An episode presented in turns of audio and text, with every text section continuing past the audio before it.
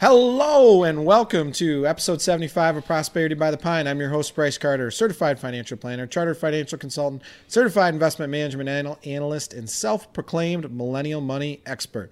It's the podcast where we talk about money, investing, business, and life success, all while having a cold beer.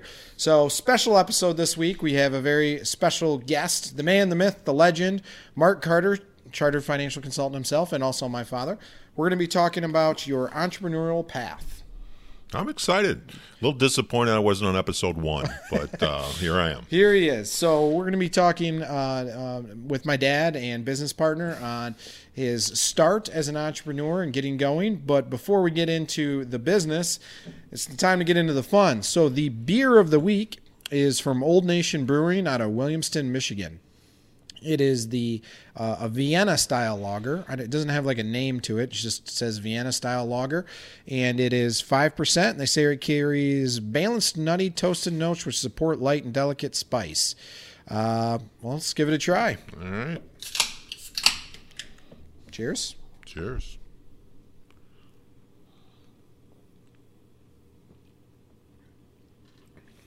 Well, that is delicious. It's actually really good. When you were starting to read the things, I was a little worried, but I don't. it's actually yeah. good. I, I thought it was going to be more of a kind of a kind of a heavier porter type, but this is a light but flavorful lager. I like it. So, I, why don't you kind of start out by giving us a little background and, uh, uh, yeah, I guess. W- I- why don't you talk about now, where you are right now in your career, and then we'll get to the start. All right, where I'm at right, now in my career, um, really, I'm at a, a very sweet spot in, in my career and life.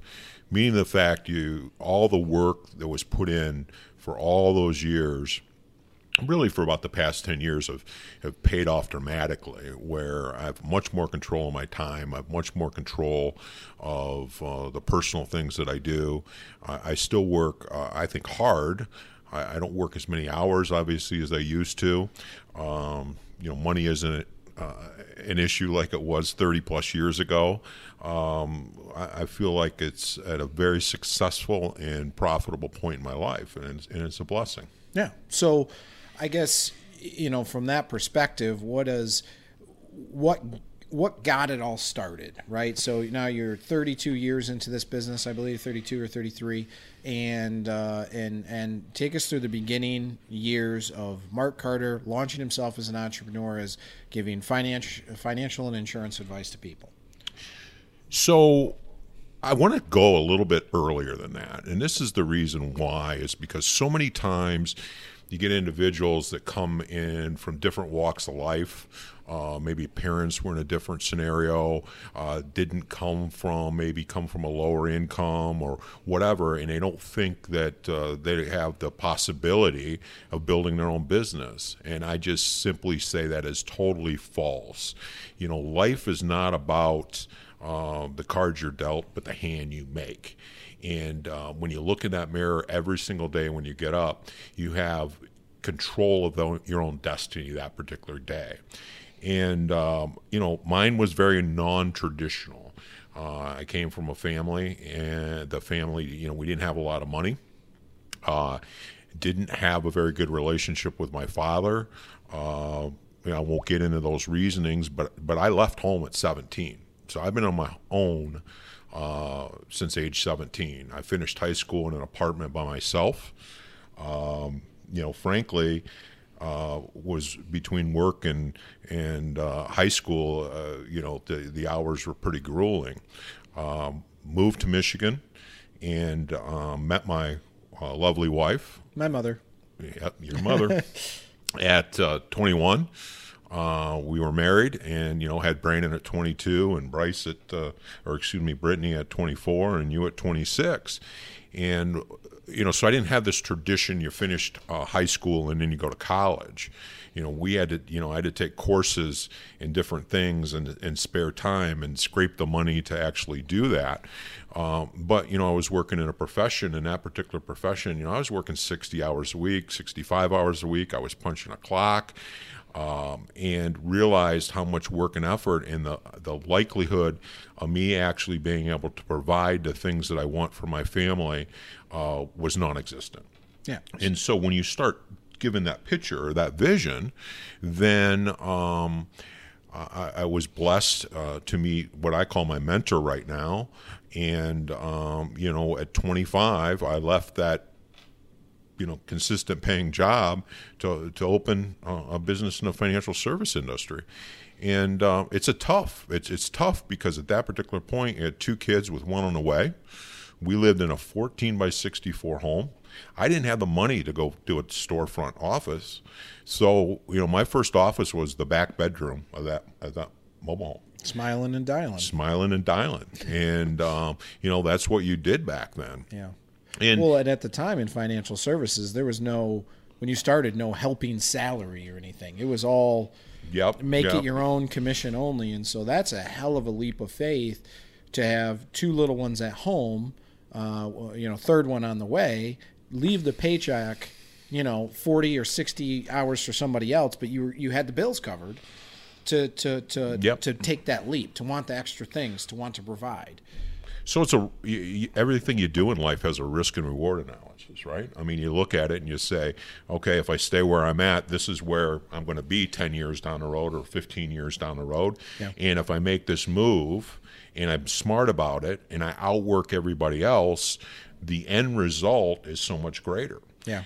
And I'm not saying that there wasn't struggles because there certainly was. You know, you go into there and you have zero clients, and um, I, I think the approach that I took was, you know, leaving the house at 17 you really have to have this survival mode, right? There's nothing, it's you, and you're still young, you're, you're immature, you're making probably not all the best decisions, um, but you, you have no alternative. You have to succeed, you have to put food on the plate. Well, right. now you get a family, and now you're taking care of the whole family. You know, Tina stayed at home; she was a homemaker. That's what we wanted uh, for her to be there uh, for it's you guys. Certainly a bigger risk doing it when you have a family. For for the young single person without any kids, those obligations add an extra element of risk.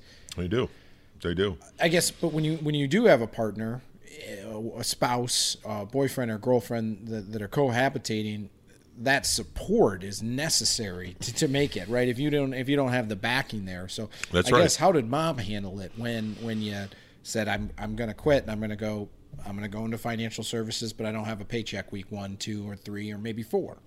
So she was extremely supportive. Uh, it was really, um, you know, we looked at it, we talked about it, we had multiple discussions, and we talked about where we wanted our family to be in the future. And I wanted to provide uh, a scenario that I didn't have uh, for my kids to go to college and get an education if that's what they wanted to do.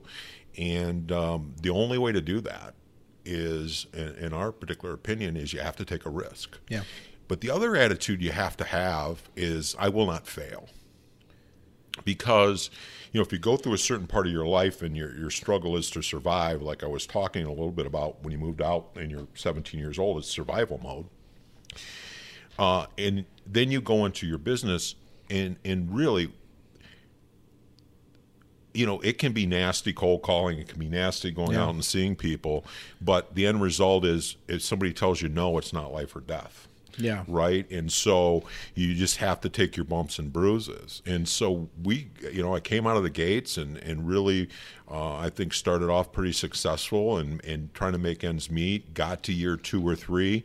And frankly, uh, things started to slow down. It got to struggle to expand at that particular point. Yeah. Uh, I was having trouble meeting the mortgage and, and taking care of the kids and, and the food and those things. And so what I did was Saturday and Sunday night, I got a job third shift, uh, just uh, working so that I had a, a, a paycheck to come in Mm-hmm. while my business grew.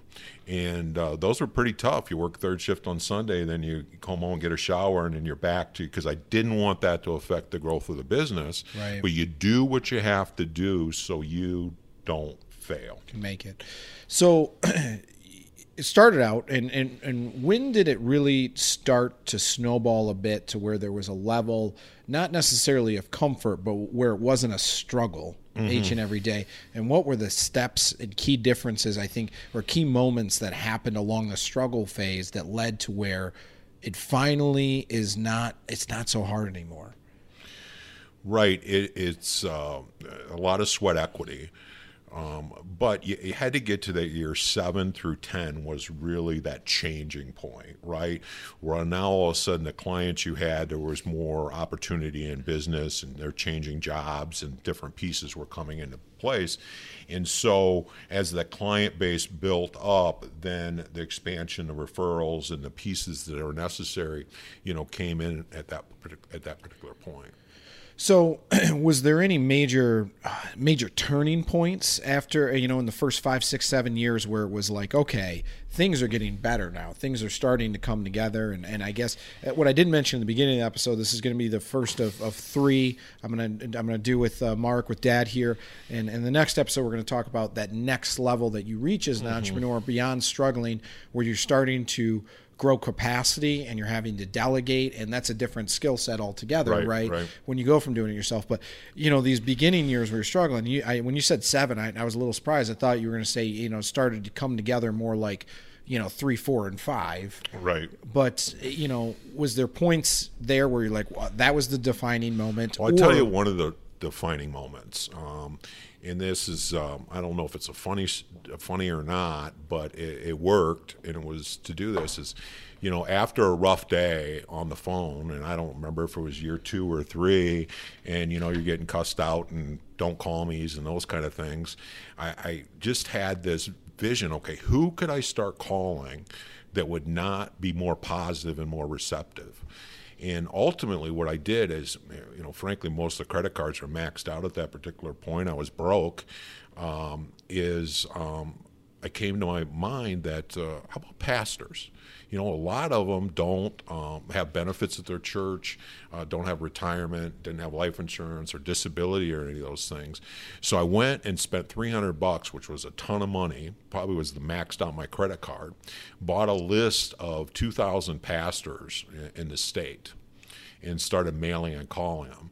And that was the turning point because at least when they said no, they said no in a professional manner. Yeah, you didn't get cussed and, out before. um, the other thing that occurred or happened was the referrals uh, from meeting them were great. They, you know, who else knows who's getting married, who's getting divorced, who's having children, you know, who's retiring, yeah. who just got a new job.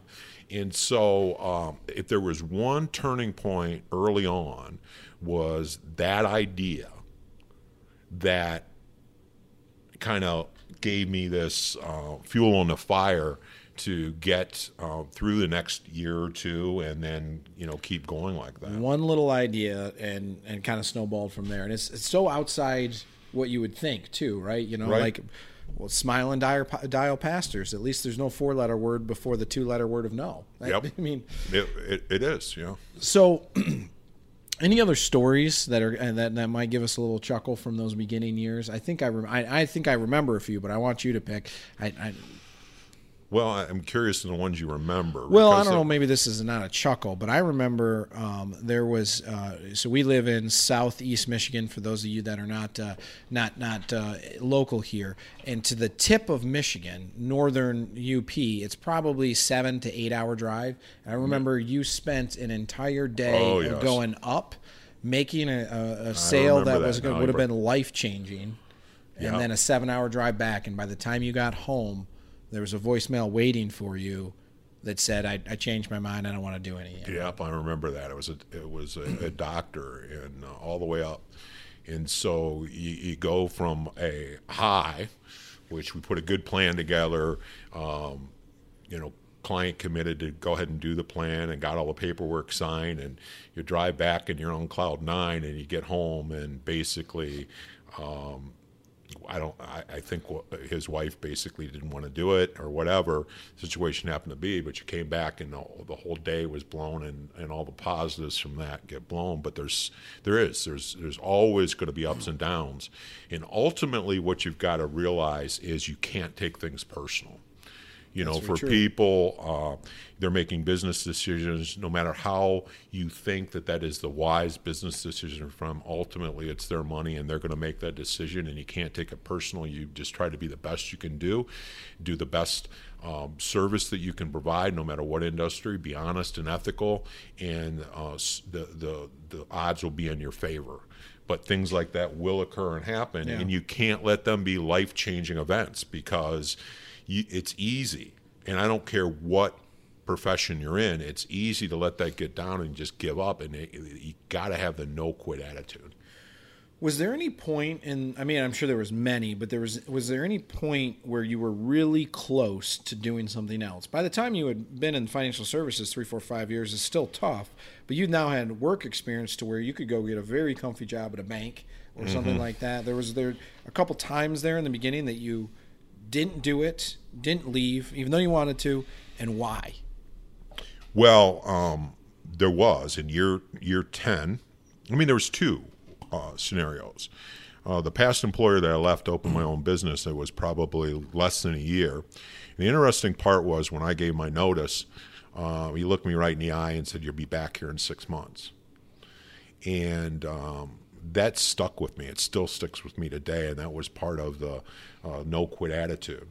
But about six to eight months after uh, I had resigned and, and started uh, this business, um, he called me and uh, offered me my job back with a, with a, uh, a, decent increase.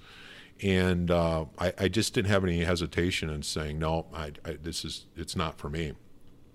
And in year ten, uh, headhunter contacted me, and uh, I, I don't even know why I took the appointment.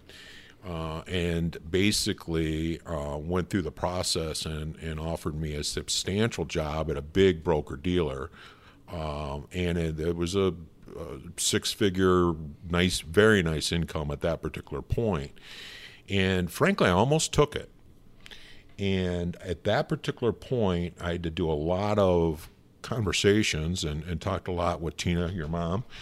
And uh, she said, I don't think you can work for somebody else because I would have been in, uh, in charge of some advanced planning with them, and therefore I'd have been an employee and not a business of my own. Right. And ultimately, that was the decision. Once you make that leap, it's tough to go back. I imagine. I don't, I don't know how we would punch a clock right now. Yeah. Uh, yeah, I don't know. I mean, it's not that we're nine to five anyway, right? Sometimes we're in the office at six or seven in the morning and stay to seven or eight at night. But when you want a day off or you want to do something with your kids or something like that, you're, you're not asking permission. It's your business. You can operate like Well, that. it's a different mentality It too is. when you're making it for yourself, right? Absolutely. There's nothing wrong with making somebody else wealthy or rich or contributing to that, but once you have have been responsible for your own fortune, misfortune, uh, Mm-hmm. you know, your success and your failures, that is, it's addictive, and so I don't know how you could do it any other way. there was a couple things I was hoping you would touch on. Uh, the stories I didn't. Yeah, stories that I know that you know, like Tell me about. I'm gonna. I'm gonna bait him with this one. Tell me about your suits and your desk at that time. Oh goodness! well, you got to remember uh, this was back in 1988, so it was a long time ago. Well, you know, I, I was in a, a, job that I got pretty greasy in when I made this change. So, the first thing is is you don't have any money. You go into this career. You know, you you, you get hired and you know do all the training and um, okay. So what do I wear? right? I, I, at that particular point, you didn't wear sports coats and you didn't wear polos. It was a suit and tie game. Yeah.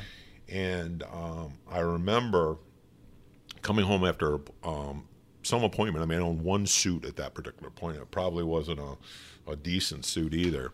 And uh, uh, Tina actually went garage sailing and found uh, where somebody close to my size was selling a ton of suits Close to my size. so close to my, my size. And so I think uh, she bought seven suits at uh, ten or fifteen dollars each, yeah. and then we went and got them altered, and that was my uh, wardrobe. There was uh, 150 bucks. yeah. At ten suits, I, I don't know I- ten it was suits just today. like- Believe me, they but- cost more than ten like- bucks. But you know, maybe it was eight, but you Yeah. get the gist of Yeah. that. Is uh, my my first suits were garage sale suits. Yeah. And then the next thing was, I mean, I couldn't go to the store and buy a, you know this nice looking desk. I mean, we had hardly any room.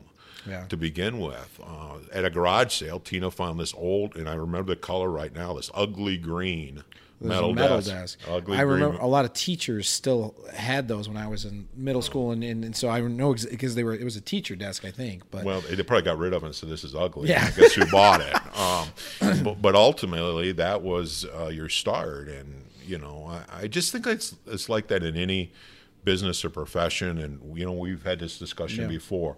It doesn't matter if you went to uh, school and became a doctor, right? You, you come out of school. You, you spent three hundred thousand or whatever your education is. You're not going to open a practice and have a line of people waiting for you to get in. Right. Now, why don't they fail? Because they spent eight, ten years and spend a ton of money to get that particular education. Yeah. The problem is, is when people go into these uh, business as an entrepreneur and they're not putting out the cash, you have to exchange the cash for sweat equity. Right. And if you don't do that, you will not be successful. You're not if you vested. you, you, you, you got to be vested some particular way, Yeah. and it's too easy to say, you know what, I, I can't do this anymore. Right. Well, and you see that with uh, uh, realtors. They're high, store enormously high turnover. Uh, insurance, uh, financial services, mortgages, all those businesses where it is uh, a professional services, a lot of times financial related. They they they don't make it. It's well over ninety percent Yeah. that people that are not successful. Yeah. So what makes the successful people, you know, that breaks that down um, in that profession, and is such a huge percentage of non-successful. I think it's luck is a symptom of work ethic. So worth, work ethic produces luck. Not that they got lucky. It's the harder you work, eventually you're going to get a client to say yes, and then eventually you're going to get two, and eventually you're going to get four, and and, and it just builds It's from there. staying power too. Yeah. You you really have to do it with the idea that I'm not going to try this out. This is my new career, and this is what I'm going to do. Right, right. So you've done a lot of the talking, so you haven't got to try the beer very much. But what do you think? I like it. Yeah. I like it. Again, when you were reading it off, I was a little worried. but well, I'm was- kind of more of a porter, and I do like lagers, but uh, more straight lagers. I- it was good. I was very surprised by this myself. It's uh, five percent alcohol. Uh, Williamston, Michigan. You guys don't hear me say that uh, this very often, but this is one that I would uh, I would leap for. Uh, this is a, a lovely beer, but. Um, we're going to wrap up with that. Don't miss the next episode, episode 76. It's going to be the next step in the entrepreneurial evolution. You made it now. What do we do? So don't forget to subscribe YouTube, Facebook, Spotify, wherever you listen. That's where we are. Cheers. The topics that I discuss in this podcast are meant to be general information and educational only. I'm not giving you specific advice because I don't know you personally. In order to give you specific advice, you should work with an advisor, someone that can learn your specific situation and give you advice that applies to you. If I talk about a specific security, please keep in mind I'm not recommending that security. And don't forget, investing involves risk. When you invest, there's always the possibility of losing capital, which is why you should consult with a qualified, licensed financial advisor prior to investing.